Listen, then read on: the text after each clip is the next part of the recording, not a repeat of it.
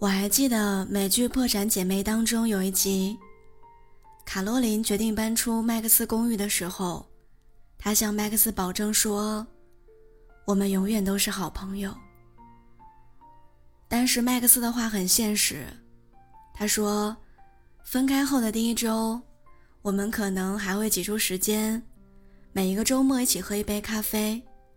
过了几周，你就会有别的事情不来。”我也有事情不来，然后接下来的六十年，我们都不会再见面了。人这一生的友情，很难奢求几十年的朝夕相处。大多数的朋友都只能陪你走一程，在各自转弯的路口说了再见，就真的很难再见了。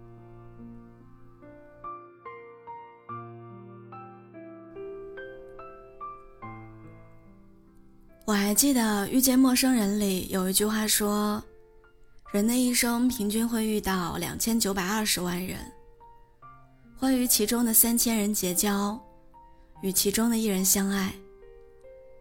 那么现在的你，除了正在与之结交的一百五十人，还有两千八百五十段人际关系。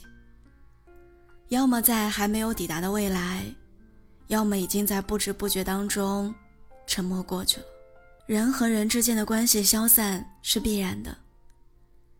第一次感受到成年人的友情必然渐行渐远，是在大学毕业的时候。同宿舍住了四年，看过彼此最真实的样子，知道彼此心底的秘密，却在毕业的时候各奔东西。毕业聚餐的酒桌上，我们提杯说。就算天南海北，也要常常联系；就算再忙，也要定期见面。当时许愿的心是真的，想要常联系的话，也绝不是戏言。但当我们各奔东西，别说常联系、多见面，就连再见一次，都是很奢侈的。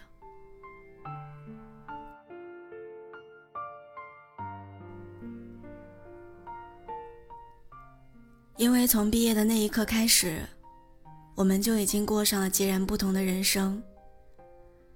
有人迅速步入婚姻生活，家庭孩子成了不离嘴的话题；有人朝九晚五，做着一份稳定的工作；有人到了大城市拼搏未来，加班很常见，几乎每天都熬夜。我们关心的话题、聊天的时间，都随着距离的拉远而逐渐稀疏。从最开始的天天联系，到后来的几天联系一次，再到后来半年联系一次。从微信的置顶聊天到聊天界面的最下面，从频繁的分享近况，到只有在朋友圈才能了解这个人的变化。是我们真的不想要这个朋友了吗？当然不是。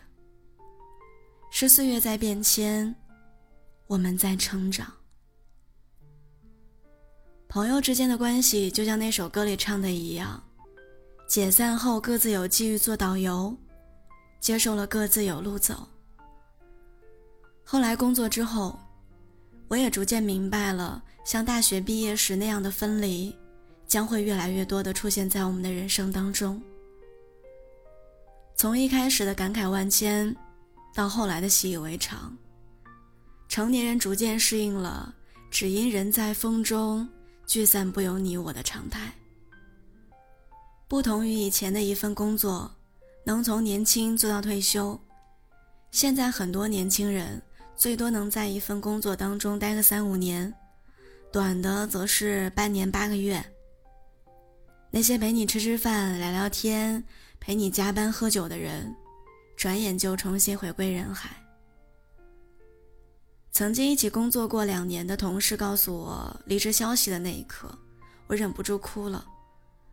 在过去两年，这个人和我亲密无间，我们一起工作，一起旅行，一起在深夜的马路上高谈理想，也在热气腾腾的火锅店回忆过去。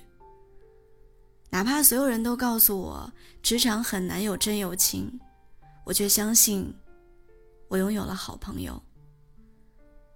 当他告诉我他有新的职业规划的时候，我一边发自内心的替他高兴，希望他也能做自己想做的事情，一边难过。唉，我们也会慢慢疏远。我们会因为环境的改变，彼此生活里出现的新鲜事，对方不再慢慢了解，减少了分享。会因为自己休息的时候，对方恰好在加班，而见面都变得不如以前方便了。友情仍然存在，但还是会不如之前亲密。这是我在他说要离开的时候。我就开始意识到的事情。不同于以往，这一次我不会许诺我们一定要常见面，不再大张旗鼓地说要好好告别。我知道我们会再见，可能不如一起工作时频繁，但我不会和他断了联系。我知道这个人一定还在我的生活里，所以我不用和他告别。电影《山河故人》当中说。每个人都只能陪你走一段路，迟早是要分开的。有的人能拥有一辈子的好朋友，有的人多年未见，再见时仍能回到最初的感觉。有的人分隔两地，却还是活跃在对方的生活里，而有的人，可能你们已经见过了这一生的最后一面。感谢人生的每一程，给过你陪伴的人。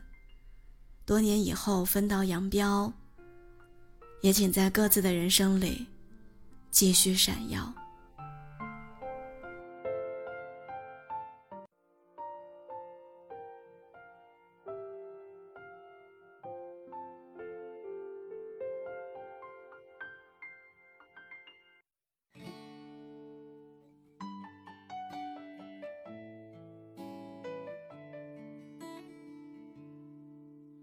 当我们抱在一起的时候，我知道这样或许是不对的，因为我是个自由自在的男人，所以我不是你最好的选择。当我们吻在一起的时候，我知道这样或许是不好的，偏偏这样的天气，这样的夜里，我们宁愿错。也不愿错过。再见了，朋友，我还要远走到我还没去过的地方。天地那么大，世界那么辽阔，再次相遇也不是没有可能的。再见了，朋友，我还要远走到你还没去过的角落。是你难以抗拒，还是我想太多？我说今晚月光那么美，你说是的。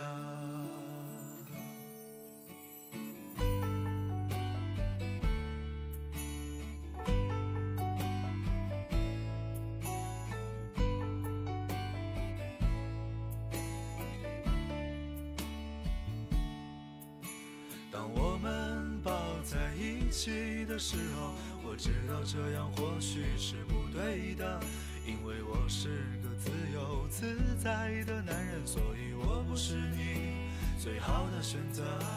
当我们吻在一起的时候，我知道这样或许是不好的，偏偏这样的天气，这样的夜里，我们宁愿错，也不愿错过。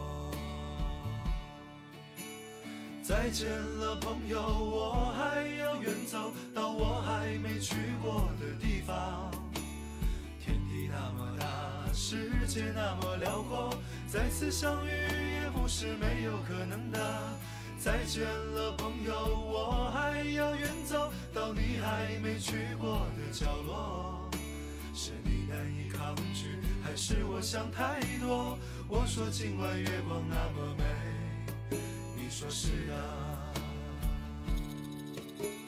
再见了，朋友，我还要远走到我还没去过的地方。天地那么大，世界那么辽阔，再次相遇也不是没有可能的。再见了，朋友，我还要远走到你还没去过的角落。是你难以抗拒，还是我想太多？我说今晚月光那么美，你说是的。我说今晚月光那么美，你说是的。